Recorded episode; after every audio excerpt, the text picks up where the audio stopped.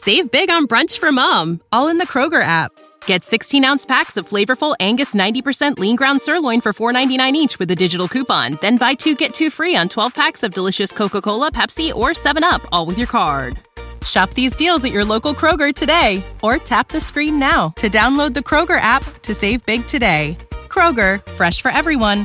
Prices and product availability subject to change. Restrictions apply. See site for details.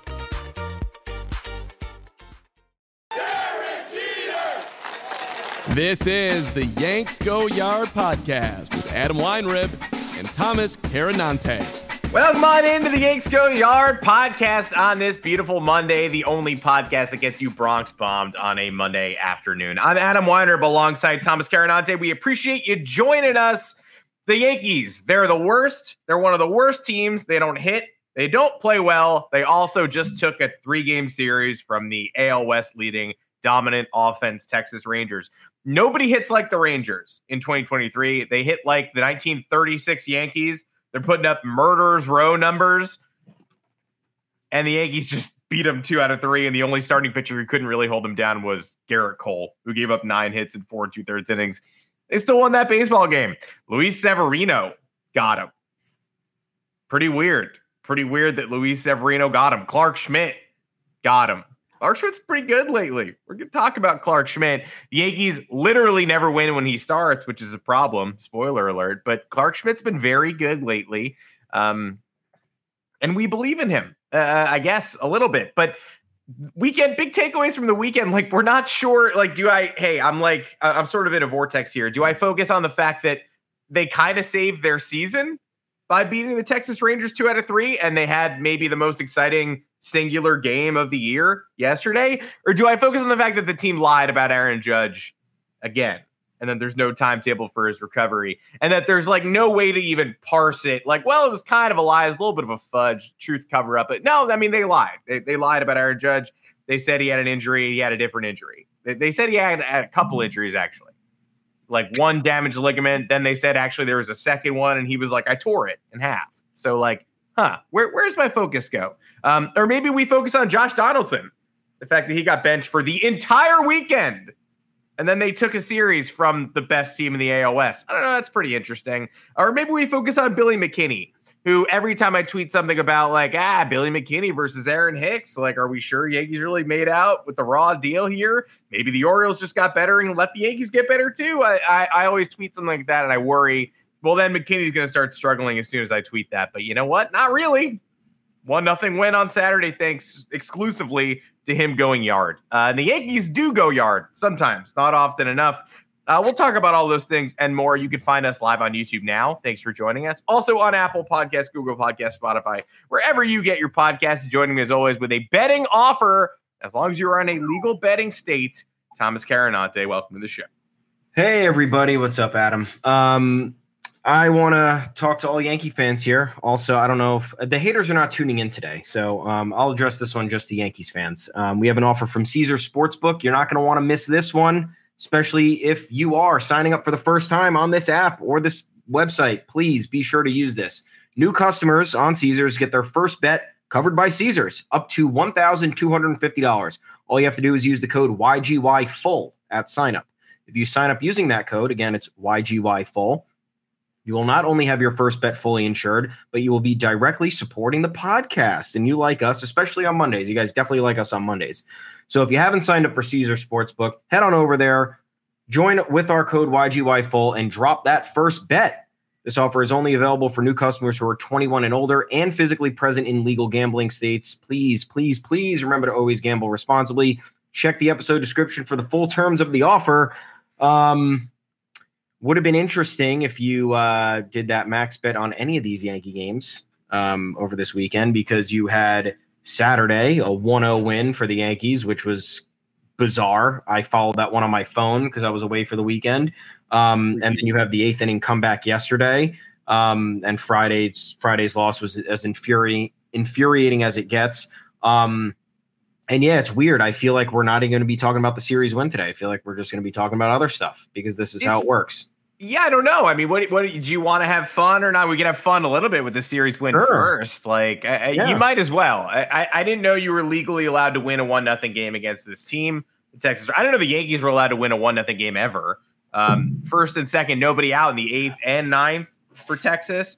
Uh, they can't get it done uh, against the Yankees bullpen that everybody keeps saying it has the best bullpen E R A in baseball, and that's true. But then you watch Michael King blow several games in a row over that one week span against the White Sox and Red Sox, and you're like, okay, so who cares? Like, who cares how good the E R A is if you're going to blow every small lead you bring into the eighth inning? But they hold on tight for dear life on uh, on Saturday, and and I was also away for the weekend. I was on a ranch uh, watching my friends get married. Love them very much, but no service on that ranch.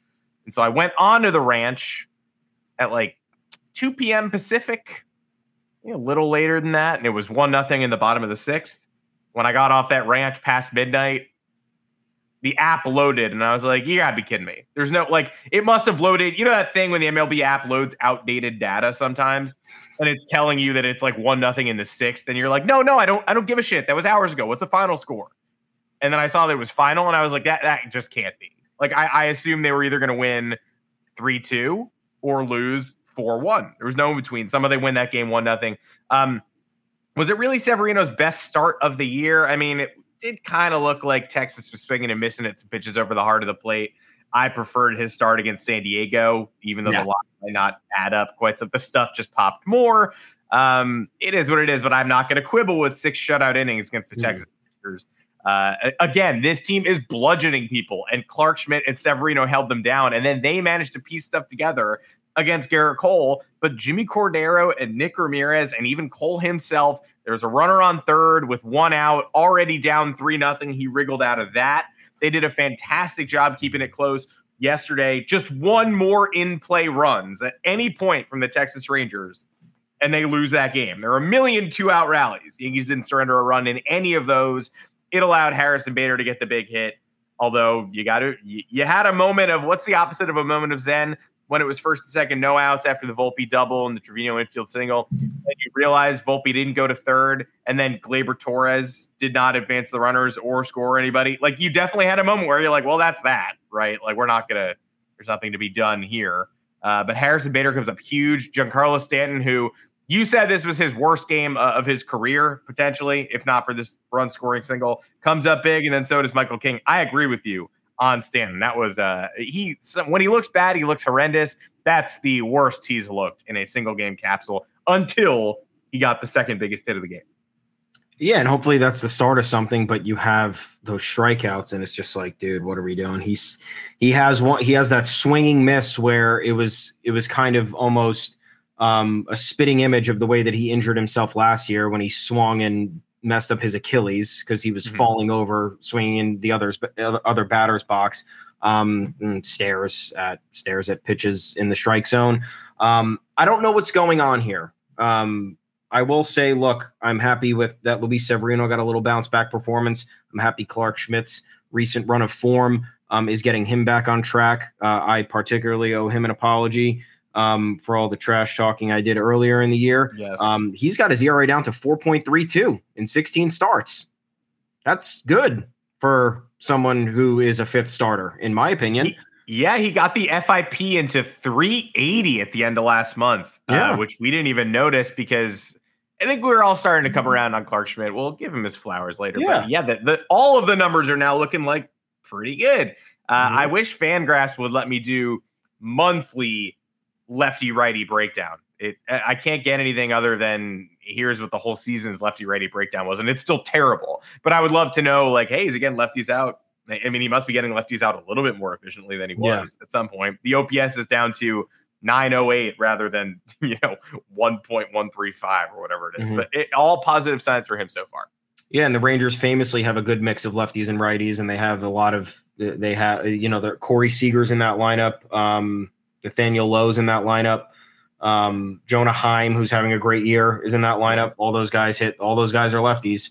Um, so, yeah, props there. Um, but, again, there's just a lot of things to be sick of. I am sick of watching Wandy Peralta at this point. Uh, Michael King on Friday night, that was – I was almost about to go on a tweet storm rage and say, you know, we have massively overrated Michael King because he's had – a combined what you would maybe consider one full good season as a relief pitcher, seventy games, sixty something games um, over the last two, you know, two ish years.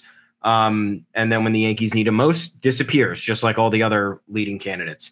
Um, another frustrating thing is, you know, you talk, we'll talk Hal Steinbrenner's comments. We should talk about that in a little while, because I think oh, that yeah. was perhaps a little bit overblown. I think, look, there's there's reasons to be mad at, at everybody, but there it is not a coincidence. It is not a coincidence whatsoever that Giancarlo Stanton, D J LeMahieu, Anthony Rizzo, and Josh Donaldson are all enduring career worst slumps at the same time. This does not happen. This means something is wrong. This means some someone is doing their job wrong. Um, And you saw a lot more of it over this weekend. Um, still guys mostly not coming through. Um, and it, it's particularly frustrating when they didn't exactly face a gauntlet of pitchers. Um, who was it? John Gray on Saturday. Eovaldi yesterday usually kicks our ass. Um, yeah. Dane Dunning. Yeah, Dane, Dane Dunning. Dunning on for like, come on, guys. Like, this is not... You didn't. You did not just go through, you know, three aces here. You went through through. You went through three solid pitchers, I would say. And in theory, this lineup, this Yankees lineup, still has a handful of all-star players in it. Um, and it still shouldn't be this bad. And it is, continually is. I don't understand why. I'm happy. I'm, I'm glad D J LeMahieu got that um, two-run double that saved the Yankees. Um, but still not enough. You know, he's he's dealing with a mechanical issue in his swing. I don't know. I don't know how at this juncture in your career you're dealing with this big of a mechanical issue in your swing that is leading to you to produce the career worst uh, career worst numbers. But we got, you know, we talked about Dylan Lawson last week, and only we only had one podcast last week, so we had, you know, we skipped over that loss to the Mariners, which was one of the most embarrassing games you'll ever watch on uh, on in any league, on any stage, between the bats, between the defense, between the pitching. So There, there's you have this series win where it seemingly turns the tides, but in reality, it's just kind of taking the spotlight off of every other awful aspect of this team just for a short period of time until it inevitably happens again on maybe Tuesday, Wednesday, or Thursday, and then we're back in the same conversation. There's just this deeply strange thing happening too, where I, I don't think, and I got some negative feedback for saying that of of Cashman, Boone, and Lawson, Boone should be on the hot seat the least. I wrote that in an article this weekend. I just feel like if you don't think, if you don't know at this point how much Cashman controls, then you're being willfully ignorant. Like, yeah. If you think there's something sloppy going on in the Yankees, the way they handle injuries and the way they handle playing time and, and the way everybody's regressing, if you think that's just all on Boone's shoulders and not on the people pulling the strings who tell yeah. him what to do, then I don't know what to tell you. There are also some physical and mental lapses that I like, as much as I want to blame Aaron Boone for Gleyber Torres getting caught one hundred twenty feet off the base on pop-outs to second and fly balls to Teoscar Hernandez. Twice. I would love, I would love to blame Aaron Boone, and I'm going to blame him maybe for not showing, you know, you got to discipline Gleyber Torres in that scenario. So I'll blame Aaron Boone for that. But how much? How many times can you tell Gleyber Torres, hey, don't start sprinting around the bases on pop-ups? Like, how many times can you tell him that? What more is there for Aaron Boone to say?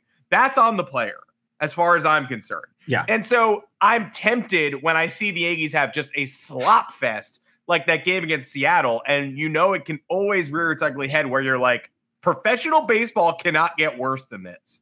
You are always tempted to blame Aaron Boone. And I'm not going to sit here and be like, Aaron Boone's not a problem, and there isn't somebody who could get this team playing in a more consistent clip.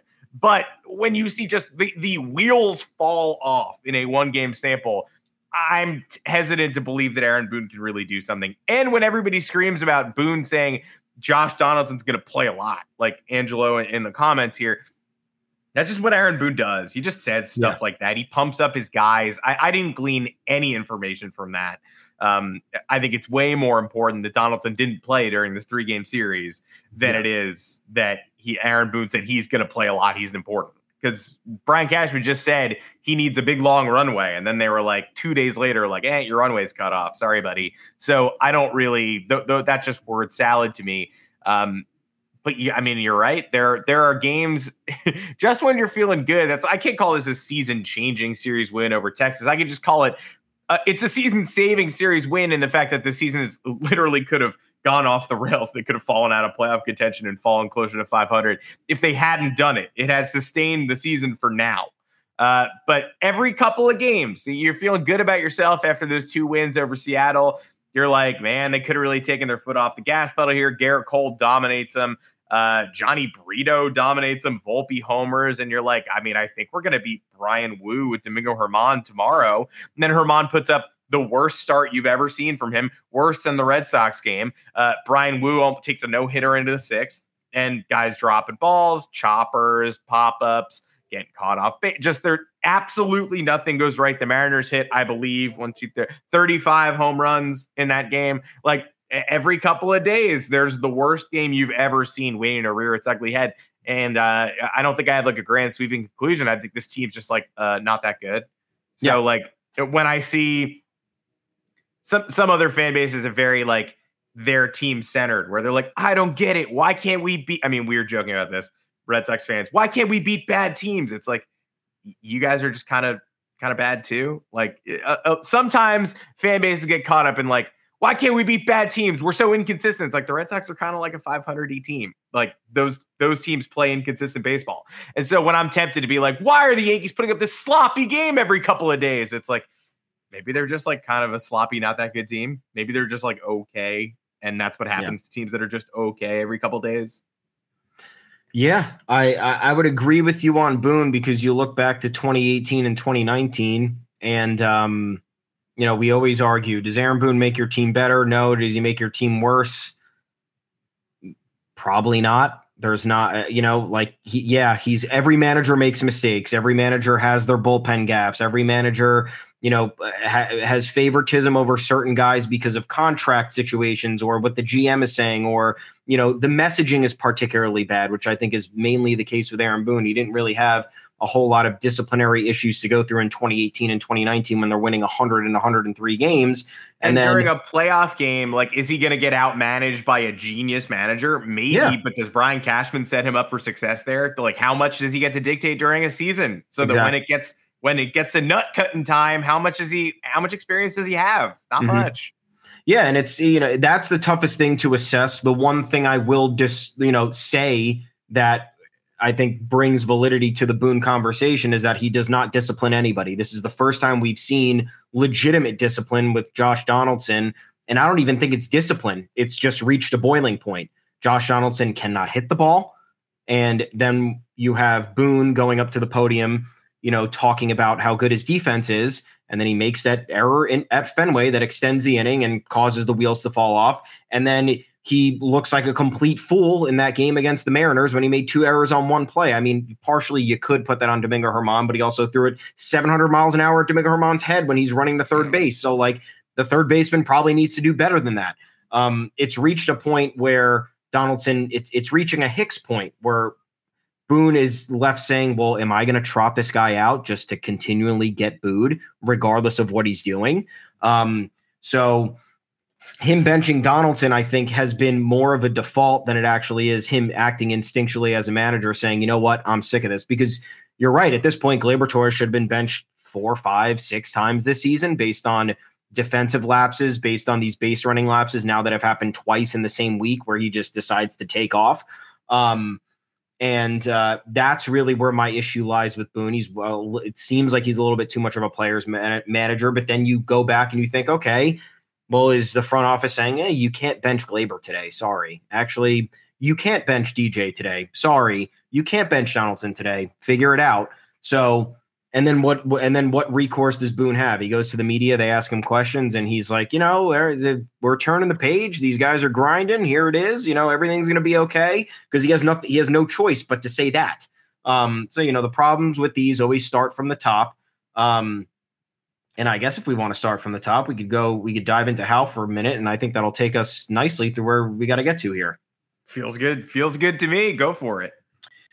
I was not that mad when Hal talked last week. Everyone freaked out because he said he wasn't sure why fans were this enraged in the, th- he spoke on June twenty-first.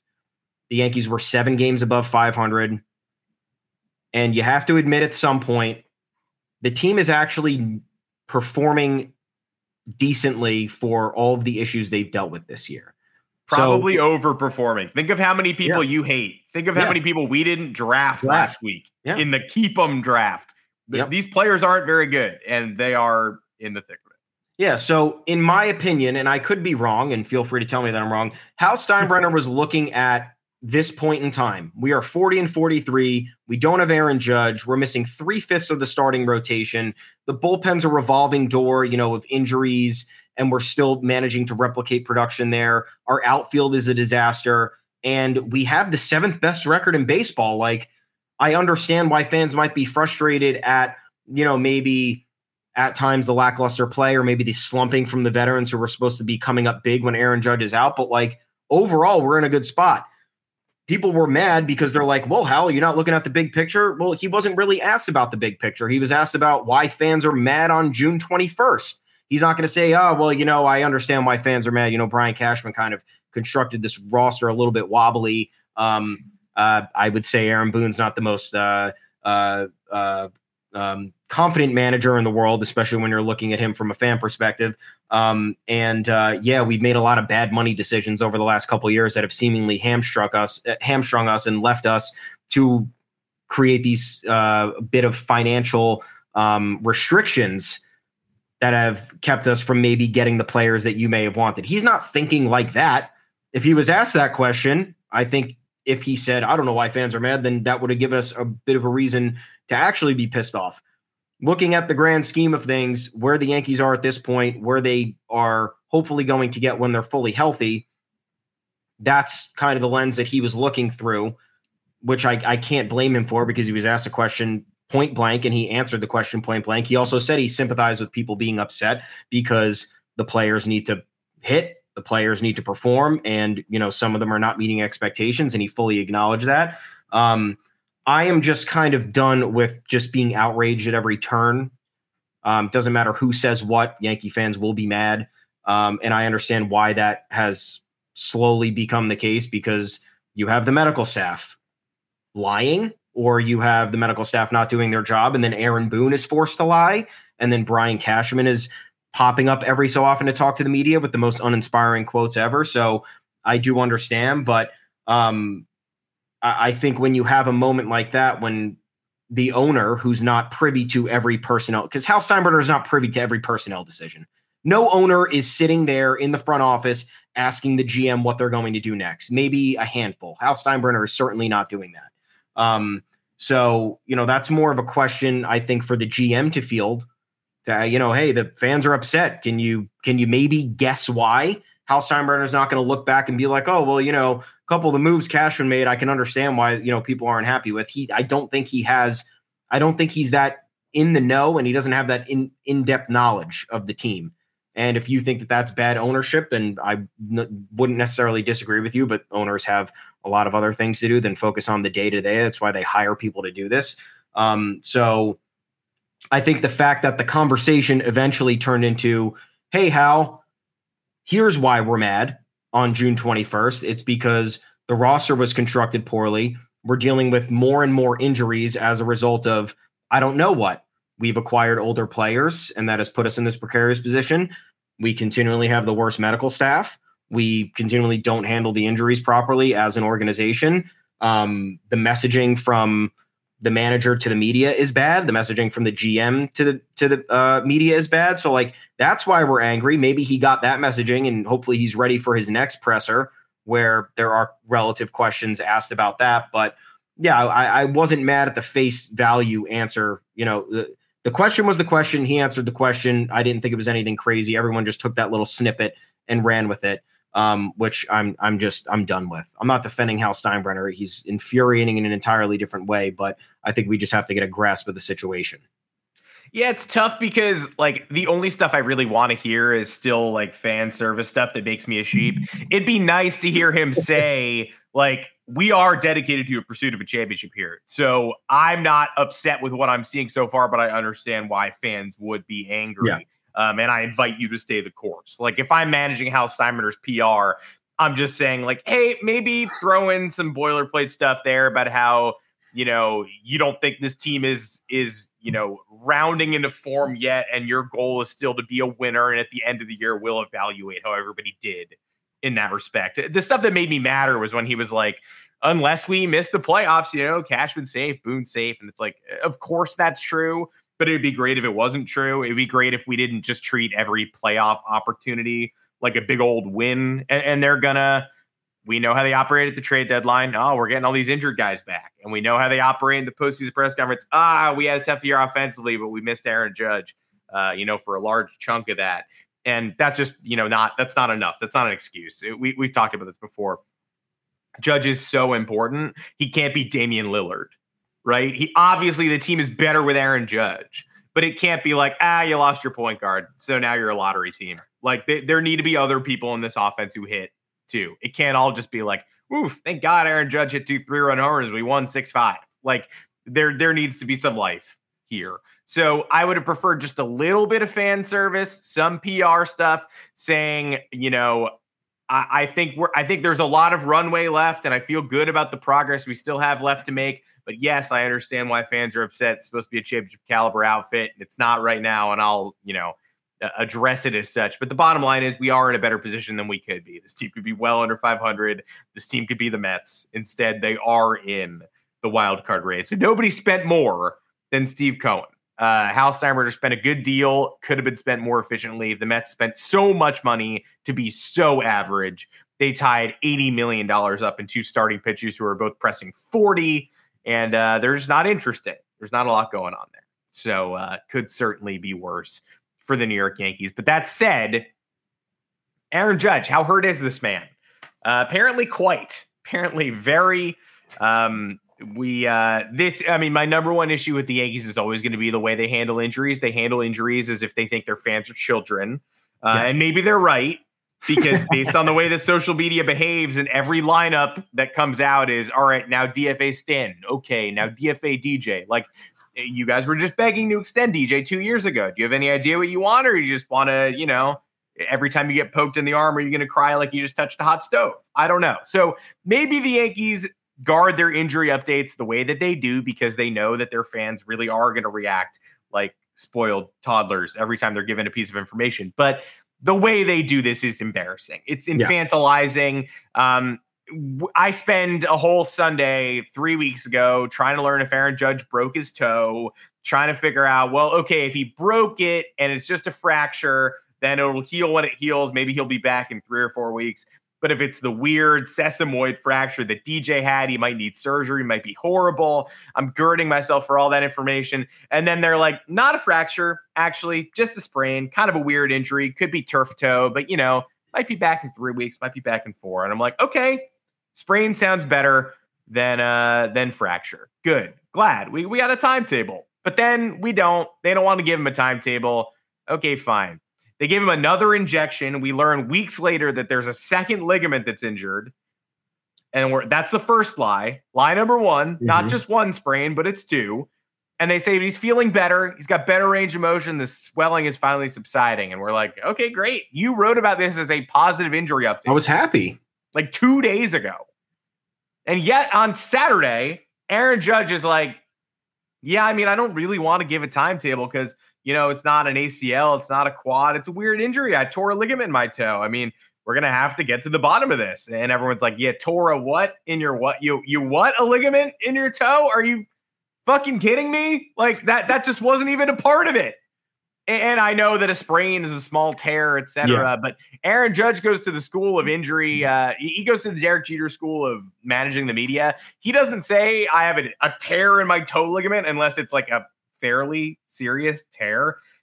He won't do a timeline. Boone won't even guarantee he'll be back this year. That's how much of a non-timeline they don't want to put on it. I, I kind of feel like he's probably coming back in August, maybe even mid-August, but uh, it's just, it's not even the injury so much as it is the lies. It's just constantly inaccurate statements about what is going wrong. And I'll be pleasantly surprised if he comes back in early August or at the end of July or, or what have you. Um, I, everybody should be thinking long-term issue at this point uh, because yeah. we're watching. We're on year two of D J LeMahieu with his toe problem. That was a fracture. He's now got mechanical issues he has to sort out in the middle of the season. So I'm not. I'm not shocked if I don't see Judge back to normal, normal until next year. And even then, I'm still worried about it. I just wish I would have been told that three weeks ago when I was told, oh, it's not a fracture. Oh, why was I so worried all day? It's just a sprain. Okay, well, it's actually two, and it's actually a tear. So great to find out three weeks afterward.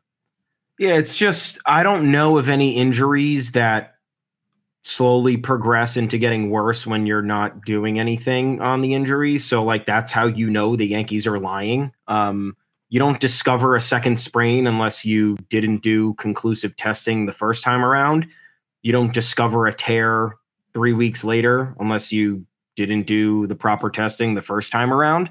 So, and then the fact that Aaron Judge is delivering this news to the media. Um, Brian Cashman's ass should be in front of the media telling them, detailing every single thing about this process, about what was missed, about who made what mistake, about what the timetable is. Like, this is not Aaron Judge's responsibility. He shouldn't be, he shouldn't be facing the media every, I don't know why. Maybe it's his choice. Maybe he's being a nice guy. I don't know, but he shouldn't be answering questions about his injury this, this, this often. He's the one who's delivered all of the bad news so far. Um, and that's, you know, maybe that's part of the P R plan. So the outrage isn't necessarily directly on management or whatever it is. And because no one's going to get mad at Aaron Judge. Aaron Judge is trying to get better. Aaron Judge made a game-saving catch and suffered this injury that was never supposed to happen. Um, which is funny because I was just, there was an old highlight that popped up on Twitter today of Tony Gwynn hitting an inside the park home run at Dodger Stadium in like nineteen ninety-seven. Like, it's the anniversary of that. Look at the left field wall. It is literally all concrete. it is a sl- it is concrete like this high. So I don't know what people like. I don't know how that was the reality for people back then, but absolutely insane. Either way, um, yeah, uh, embarrassing. I don't know another word for this and how we have to keep being fed this information and how the information is fed to adult journalists who are responsible for reporting the information to other people who rely on them for information so they can read and educate themselves. Um, but the Yankees are doing a disservice to everybody, including themselves with this. They're making themselves look bad and they're making people more stupid. So please, let's stop doing this at some point. Maybe this year, maybe this will be the time they finally learn. Yeah, the left field wall at Dodger Stadium is just Roadrunner, like a painted door on a cement block. um, I mean, I also love the Twitter people who every time somebody reports on, like, we don't have a timetable for Judge, you know, the Yankees still being skittish, the replies that are like, did you guys follow up at all, though? mm, yeah, they probably forgot. They probably didn't press anybody. Like, they probably were like, do you have a timetable for Judge? And uh, Boone was like, I don't know, we might. And then the reporters were like, eh, good enough for me. I'll put that you don't. Like, I, I think they're doing their jobs. I think it's probably the Yankees that are spinning this. Um, and if you want to spin things in your favor, recommend you join Caesars. Get your first bet on Caesars up to twelve fifty. That's one thousand two hundred fifty dollars on any sport if you're a new customer. You don't want to miss it. All you have to do is use our code Y G Y F U L at sign up. If you sign up with our code Y G Y F U L, F U L L, right there on the bottom of the screen if you're watching along with us. And we thank you if you are. You will not only have your first bet insured, but you will also be directly supporting the podcast. So if you haven't signed up for Caesars Sportsbook, join with our code Y G Y F U L and drop your first bet. This offer is only available for new customers who are twenty-one plus and physically present in legal gambling states. Please remember to always gamble responsibly. Check the episode description for full terms of the offer. Save big on brunch for mom, all in the Kroger app. Get sixteen-ounce packs of flavorful Angus ninety percent lean ground sirloin for four ninety-nine each with a digital coupon. Then buy two, get two free on twelve packs of delicious Coca-Cola, Pepsi, or seven up, all with your card. Shop these deals at your local Kroger today, or tap the screen now to download the Kroger app to save big today. Kroger, fresh for everyone. Prices and product availability subject to change. Restrictions apply. See site for details. Josh Donaldson time, oh, I guess. More, um, more embarrassing stuff. More embarrassing stuff. Here's here's the more uh, a heap a heaping pile of bullshit if you want to buy it. Uh, Aaron Boone had his media availability delayed yesterday after not starting Donaldson Friday, Saturday, and Sunday. Um, to uh, he was a half Good hour timing. Late. Great timing. Yeah, well, he forgot to do it, and then he's like, I should probably meet with Josh Donaldson. Uh, he's a half hour late. Donaldson was caught running into Boone's office, was like, can't talk now, guys. Got to talk to the manager about something. Everyone's like, is he getting D F A'd? What's going on here? Um, and then Boone just emerged, was like, sorry about that. I just wanted to talk to Josh about some stuff, get some stuff sorted out. He's going to be a major player for us as the year goes on. Donaldson after the game did not want to talk about it. Um, clearly didn't get D F A'd in the middle of the season. It's its own debate whether or not they actually want to D F A a second Yankee who's owed twenty plus million dollars. Um, they already did it with Aaron Hicks. He is already dominating on the Baltimore Orioles. Josh Donaldson looked way worse than Aaron Hicks ever did, but there's still a chance of a bounce back. The exit velocities look good. So you can have the D F A debate. We can have the D F A debate. I'm actually not in favor of the D F A, but Donaldson didn't want to talk about that meeting. I'm going to go ahead and guarantee it wasn't just about personal stories, as Josh Donaldson said it was. I'm also going to guarantee it wasn't about Aaron Boone saying, we got to stay the course and we love you and you're great. Something was going on there. Maybe Donaldson's agents called it. Maybe Boone called it. Donaldson not in the dugout during the game yesterday per Chris Kersher, which is a whole other level of embarrassing, but indicates that he wasn't exactly happy with the message relayed. I am team Donaldson on the bench. I actually don't want to get rid of him and eat more dead money. And I understand that's kind of ridiculous, but the Yankees put Josh Donaldson on this team. They could take him off of it, but they're going to have to give him to somebody else in the process. I would much rather he sit on the bench this year and be rarely used to be buried. I don't want to cut another guy if I have to pay him anyway. I understand the counter. That said, I don't buy for one second Aaron Boone saying he's extremely important and crucial to this team. We're going to get him a lot of run. We're not going to get him that much run. I don't think he's going to be playing every day. But here, here's the thing. If you are going to keep him, you are going to start him, don't bat him fifth. My God, just stop doing that. Stop. Batted third at one point. Not batted second at one point. He has eight hits in seventy-one plate appearances. That is not, nobody is that bad. Nobody has been hits. that bad. What? Well, do you, the, the Pirates, uh, the only comparable stat is, uh, I got to pull it up because the Pirates have like a four man cluster who is uh, combined are like one for their last one ten. It, okay. I've never seen anything like that in my life. But other than that, there's nobody like Josh Donaldson. Yeah, yeah. Here we go. Uh, Austin Hedges on June fourteenth, homered in the top of the fourth inning, and Rodolfo Castro singled in the sixth inning. That's June fourteenth. It's now June twenty-sixth. Since then, including yesterday's game, Jiwon Bae zero for thirty, Jack Suwinski zero for twenty-nine, Castro one for twenty-five, Hedges zero for seventeen, one for one oh one, four guys on the Pirates. That's basically the Josh Donaldson train at this moment. But and I think that's the point. I'm I'm saying there's nothing like there there's nothing comparable to a player who is supposed to be of Donaldson's caliber doing this. Yeah. Four bad Pirates players doing this. No one would bat an eye. I bet most people hadn't even known that stat because nobody gives a shit because that's kind of what's expected in Pittsburgh. If you have this type of futility in New York, it is magnified in every manner possible. And then you run into situations like this where you're, for some reason, not talking to Josh Donaldson about his spot in the lineup the night before, and you're going to do it pressed up against your presser in the morning before a series finale against The, the second best team in the American League, the best team in the American League, second best team. Rays are the best. Yeah. And that, I mean, that's the thing too. Like you're putting your team in a bad position because now all they're hearing is this nonsense. You're putting the fans off because all they're doing is, you know, looking at social media when they're at the game or before they're watching the game. And all they're seeing is this. At one point you thought Donaldson was getting D F A'd because of Boone being late to the presser. Um, and then again, you have the situation where it's kind of impossible. What is Boone going to say to the media? Yeah, I talked to Josh. He's, um, we told him he's going to be a part-time player. Um, he said he didn't want to do that. Um, so now we have to consider D F A'ing him. Um, so what do you guys think we should do? Do you think he should take his, you know, take his role as a bench player or should we just cut him loose? I'm with you. I don't want to D F A another guy because it's embarrassing. Um, especially a high money guy like this. Um, If you have to do it once per year, um, that's already bad. If you have to do that multiple times in a year, that means you failed horribly.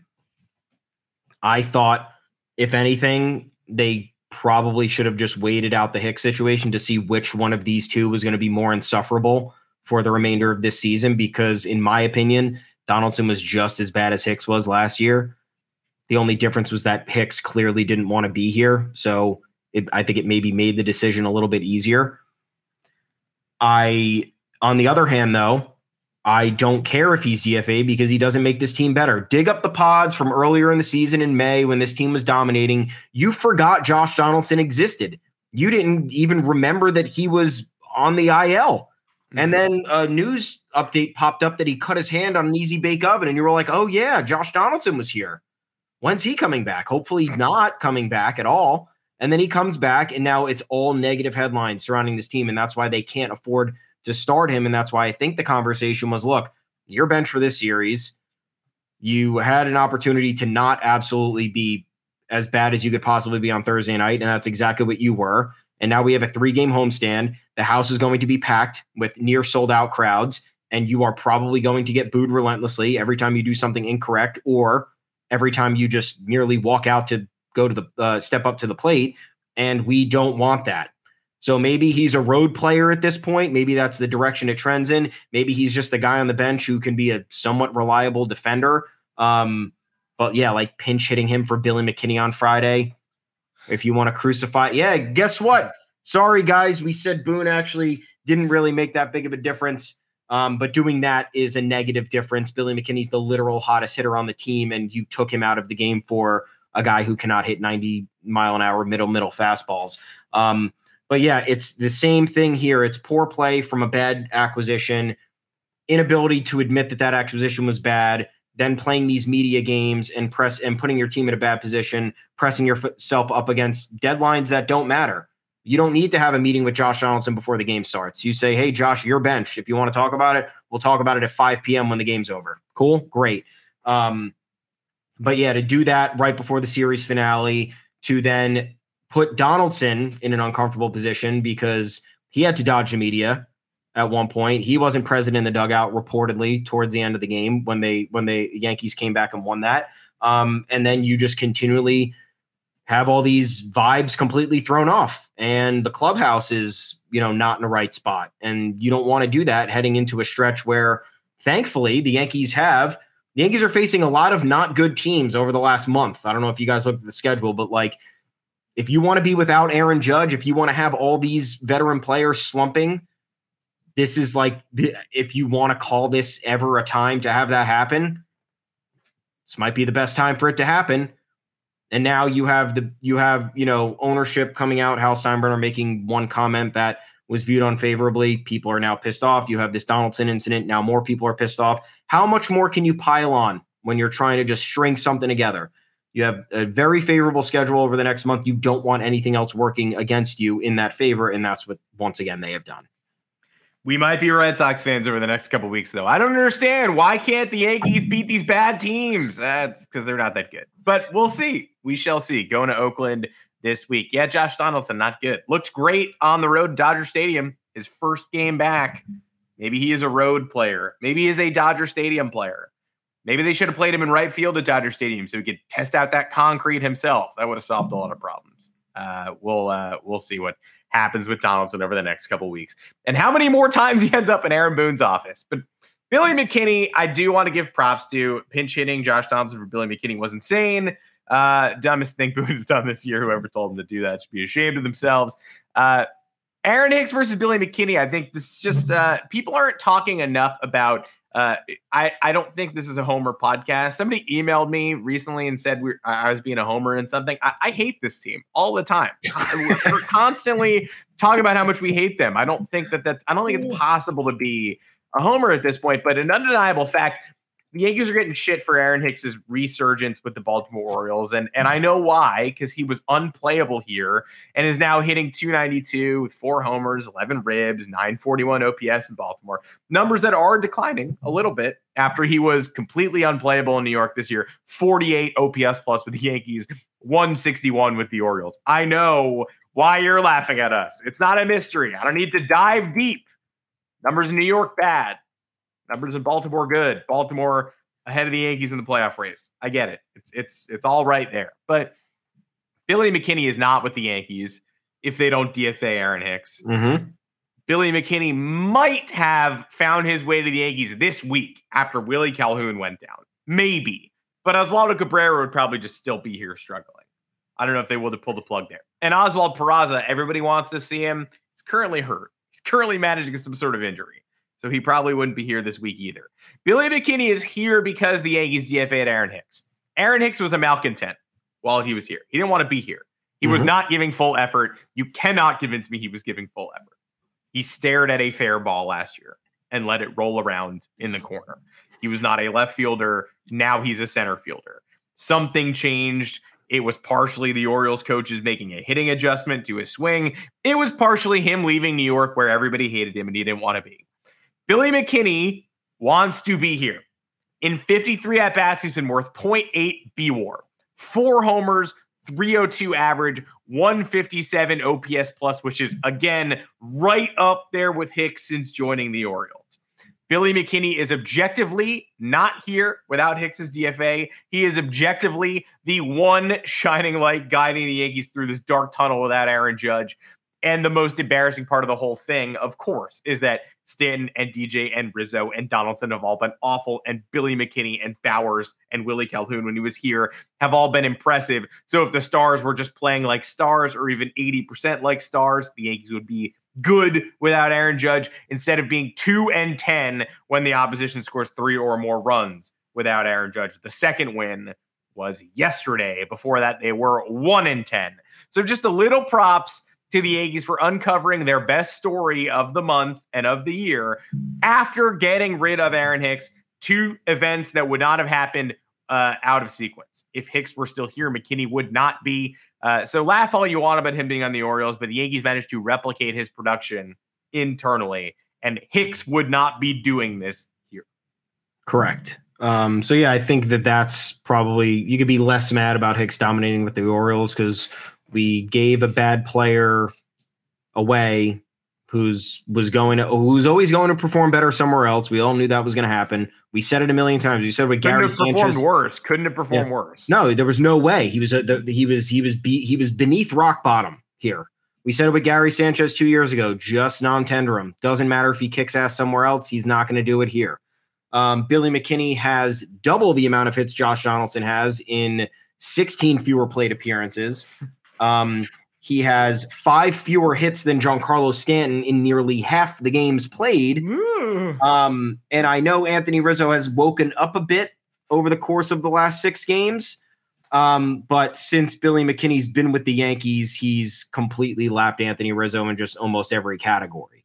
So, um, yeah, there are props to be delivered for Billy McKinney. I don't like looking at these numbers and saying all of that, because just imagine if one of those guys, and I don't even know the D J LeMahieu numbers at this point. I I can't even can't even look at them anymore. But if he's got one a hit of those, or two, I think. But yeah, that's it. If one of those guys was doing the, half the work McKinney was doing, or even like seventy percent of it, like we'd be in a really good spot right now. Unfortunately, we're not. Um, so yeah, and then you have a guy like Bader, who I know has taken a little bit of time to get right since coming off the I L, but he continually figures out ways to get big hits, and nobody else really does um, on a consistent basis. Harrison Bader is kind of always finding himself in the right spots, or, you know, just the guy who kind of understands the assignment, wants to be here, doesn't let the moment get bigger than him, um, which is more the mentality that New York requires, which is something that I don't know the top of this organization realizes. But that'll be a conversation for another time when Hal Steinbrenner hits the airwaves and says something you don't like. Um, So, yeah, we ended on a positive note. I like that. Billy McKinney, props, buddy. I'm just still confused, too, by all the people who – how can you watch Harrison Bader this weekend and still do the, like, can't extend him, though, too hurt? I feel like everybody's valuation of him is way off because they're just used to – when the Yankees extend people, they're used to the Yankees spending, like, one hundred billion dollars yeah. for eight years. Like, extending Harrison Bader is going to be, like, thirteen, twelve or thirteen million dollars a year for, like, four years. Like, mm-hmm. that's not going to – because – guess what? Everybody else knows that he also doesn't stay healthy all the time. So you're tying up half of Josh Donaldson's money on a better player who's younger, who provides you something you don't have otherwise, and who loves being here. I don't. I don't even think it's really a debate. If they if they just let him walk, you're gonna look at the money and be like, oh, that's not really even worth being concerned about. Oh, oops, sorry, I wasted time being nervous about stuff when I could have just been excited. Like I, that's, and if I'm wrong, I'll, I'll own that one. But that one is like a, a no risk extension to me. Yeah, small money for somebody who, even if he's not there most of the time, it's cheap, and he's an all-around baseball player who rises to the occasion. Um, so, yeah, it's not really comparable to the other extensions or even the other trade acquisitions the Yankees have made. This would be a, this would be a smart one. And at worst, Harrison Bader, what? You extend him for whatever. What would it be? We discussed maybe like twelve million dollars a year, if that. Yeah, I saw somebody throwing around four for forty-eight yesterday and saying yeah. that, like, a, a fan of another team and saying, like, yeah, that'd be worth it. Like, I, that's how I feel. Like, oh, Hicks averaged ten. Like, you'll take yeah. anything in that range for not Aaron Hicks. And Harrison Bader is ten times the player Aaron Hicks is, in my opinion. I think in most people's opinions, at least in New York, he is. So you'd pay that type of money for somebody who maybe he's available for one hundred twenty games a year, but you know, when you're getting him for those one hundred twenty games, it's, it's big time performances. It's energizing the bench. It's reinvigorating the clubhouse. So none of these decisions are going to be perfect, especially when you're dealing with the Yankees, because they, they constantly, you know, they're, they're trading off one thing for another, whether, whether it's player performance because of a money issue, or whether it's because they spend too much here and they have to, they have to, uh, they have to get lower acquisition costs over there. It's, it's there. There's always, there's always some sort of give and take, but for someone like Bader, I don't know why anyone would even be complaining about him staying here long-term, especially when there's no outfield. There's no outfield. No. And you miss him when you don't have him. Like, in the same way, imagine if they had not signed Aaron Judge this offseason and the goal was like, yeah, we're just going to enter next season with, with different guys. And then it would look like this. It would be Billy McKinney and Jake Bowers and Harrison Bader. And the whole world would be like, nine years of this, nine years of this. Um, now uh, Harrison Bader should be a Yankee for a while. I think. I think that's easy. And also, you're not allowed to be wrong. Like, if I'm wrong, I'm wrong. I, I actually sure. thought the Aaron Hicks extension was... Not I wasn't like on my rooftop popping off fireworks, but when the Yankees extended Aaron Hicks, I was like, fine, that'll be fine. And then it wasn't. And then now I'm allowed to be like, all right, it was bad. It was really bad. Seven years is too many years. Um, he tore his wrist sheath. I didn't know that was going to happen. He decided he didn't want to play in New York anymore. I didn't know that was going to happen. Right? And I wasn't like, you know, I didn't have a sign on my door that said Aaron Hicks extension. Like, uh, you know, please, you know, I don't know. Pay me, drop candy in bucket, trick or treat for Aaron Hicks extension. But I thought it was okay, and it wasn't. So sue me. It is what it is. Um, also, Clarke Schmidt. Um, yeah. Just props to Clarke yeah. Schmidt. Again, the, the lefty numbers, the overall numbers, the whip is still over one point four. Um, so it's not like we're all the way there yet, but the F I P is starting to line up with the real stuff. one point nine seven E R A in his last six starts. Mm. That includes the Red Sox a couple times. That includes the hard-hitting Texas Rangers. Uh, very good. Uh, unfortunately, the Yankees, a grand total of zero wins in those last six starts. He's the first pitcher per Katie Sharp in Yankees history to have a six-start span, minimum of twenty innings pitched, excluding openers, with a sub two E R A where the team lost all six games. And Katie Sharp does great work, and I'm glad that she clarified that. I don't think I needed Katie Sharp in this instance to tell me that had never happened before with the Yankees, considering it's impossible for that to happen. But uh, yeah, Clarke Schmidt, uh, unfortunately, his extremely effective streak, again, an E R A under two in his last six, and the F I P being lowered to just above four has coincided with the offense being beyond putrid, and he can't even get the lucky break. The Luis Severino one nothing game. He can't, can't get one of those. Can't, can't win one of those guys. So shout out to Clarke for continuing to turn the corner. We said it was time to pull the plug in the experiment. I thought it was. Again, can't be wrong. I thought I, I did not want to see any more Clarke Schmidt after April with the six forty-three E R A and the six the six eighty E R A and the six five forty-three F I P. Uh, but he's proved us wrong. He is figuring it out to a certain extent. Uh, and I think the cutter that was supposed to save him ruined his other pitch grips. Uh, and and the more he is now de-emphasizing that cutter, the better he has looked. So is he a starter long-term?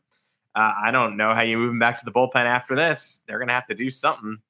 Uh, well, don't don't you worry, because not everybody's going to be healthy. Yeah, exactly. Uh, I, I'm enjoying Carlos Rodon's yeah? uh, time in the minor leagues. I'm enjoying it quite a bit. Come on, Carlos. But I'm not counting my chickens before they hatch. And Nestor Cortes still... barely throwing. So it's it's going to be a while before we see him too. And when he gets back, I mean, we saw Severino last year, or the Yankees were just like, here's a calendar. You're not coming back. Nestor Cortes threw a ton of innings last year. You really think the Yankees aren't going to do that with him too? Hey, Nestor, why don't you come into this office? We scheduled some availability between you and Aaron Boone for three minutes before Aaron Boone's supposed to do a public press conference so that he can explain a calendar to you. This should take only an hour or so. Um, I, I see that coming in his future. It'd be a great way to handle it, and it'd be consistent at the very least. But, yep, I like the way Clarke is trending. It's a good story. It's it, like you said, six point eight four E R A heading into May, four point three two now. He's lowered everything significantly. What it is the de-emphasized cutter? I haven't done any research. That's what it's been. I mean, I, I don't know for sure, but earlier in the season when he finally abandoned it, things did start trending, uh, trending up a little bit. Um, again, the the lefty. I would love to break down the lefty stuff month by month, but it's it's still overall pretty bad on the uh, yeah. on the whole. But okay. uh, you know, uh, we love it. We love success. Yeah. What team, a weird uh, schedule. I'm looking at the schedule yeah, now, too. What is this? At Oakland, yeah, at Saint Louis, back home against Baltimore, home against the Cubs, W S. And then back on the West Coast after the All-Star break? Yeah, three Rocky. short West Coast trips this year, but one of them is Oakland to Saint Louis, which is not a West Coast trip. No. I don't know how Oakland showed up here at all. No, I don't know, but yep. You get uh, three games against the A's, which, I mean, please. Please. And then the Cardinals are the most disappointing team in baseball. And you got Severino and Cole right now lined up for those two games in Saint Louis. Um, and then you have an opportunity to uh, gain some ground in the division with a four-game set against Baltimore. Um, no off day in between. This is the first. This is when the Yankees are back to playing on Monday, folks, on Monday, July yeah. third. So be ready for it. Um, but, yeah, you have uh, Herman, Schmidt, Severino, and Cole for that series. Could be worse. Like we said, it could, it could be the Mets. Herman might not be around at that point. Yeah. Yankees are just bleeding people dry at this point. Herman was their best pitcher last month, and this month he looks like a, a J V guy. And mm-hmm. they're going to find something wrong with that fella at some point, you'd have to think. But hopefully Carlos Rodon is back. Theoretically, it seems Please. like he might be for that Baltimore Orioles home series. He pitched four more great innings at double A over the weekend. Would love to see him. Would love to see Ian Hamilton, who got on the plane heading west mm-hmm. yesterday, but has not been activated because the Yankees don't play Mondays. Things are trending in a positive direction. Eh, I don't know. But again, nice to take a series from the Texas Rangers. Nice to see Clarke Schmidt rounding in form. Nice to see Billy McKinney. And nice to see the Yankees eight games over five hundred when they have no business being there. That is it for this edition of the podcast. We will be right back at you on Thursday, right back to two shows per week. Uh, no more of that one show per week B S. Just kidding. Next week is July fourth holiday. We're probably gonna have to mess around with like one show next week. Uh, we'll, we'll do what we can. Uh, until then, you can find us on all podcast platforms, Apple, Spotify, Google, the good ones, the bad ones. We're on the bad ones too, but we hope you rate and review the podcast, like and subscribe to the feed on YouTube, getting bigger every day. Uh, I guess. I don't know, like a, I don't know, growing like a weed. Um, Thomas Carinante, I'm Adam Weinrib. I don't know why I just introduced myself to you. Again, I'm jet lagged, folks. That's my name. Uh, and Thomas knows it. You guys hopefully know it too. Uh, you can find me on Twitter at Adam Weinrib and Thomas Carinante. You're here as well. Where can the people find yeah. you? I'm at Tommy's underscore takes. We are both at the official Yanks Go Yard Twitter account. It's at Yanks Go Yard F S. Let's hear it from you. We want it. We want more. Head on over to yanks go yard dot com. We got all the content there for you. A lot of good stuff. A lot of you guys reading. We're having a good time with the Donaldson things, looking ahead towards the trade deadline, parsing through some rumors that are popping up here and there. Um, so we're going to see what happens, but we're going to have all the info for you ready and uh, uh, armed, published right when it comes out. Um, so please keep on commenting, keep on engaging. Uh, we're having a great time with you guys. And until then, we'll talk to you again on Thursday, with hopefully some good news after this athletic series. That's a day game on Thursday, right? three thirty. Yeah, three thirty will be live right around then. Hopefully sure. we'll, we're talking about some victories in the preceding games. Uh, that'd be nice. Uh, futures game rosters get announced tonight. Will Jason Dominguez make his third straight because he's box office? Or mm. he's going to be like, well, that's kind of weird. Let's maybe not uh, relegate him to the futures game every year. We love to get him into the real all-star game. Uh, I don't know who makes it from the Yankees system. Probably Spencer Jones, you'd think. Uh, maybe a little Trey Sweeney action. Mm. I don't know. Maybe Juan Correa has been dominating. I don't know. Stay tuned. We'll talk about it on Thursday. Bye for now, everybody.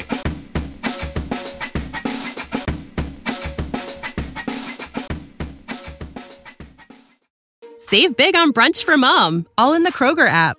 Get sixteen-ounce packs of flavorful Angus ninety percent lean ground sirloin for four ninety-nine each with a digital coupon. Then buy two, get two free on twelve packs of delicious Coca-Cola, Pepsi, or seven up, all with your card. Shop these deals at your local Kroger today, or tap the screen now to download the Kroger app to save big today. Kroger, fresh for everyone. Prices and product availability subject to change. Restrictions apply. See site for details.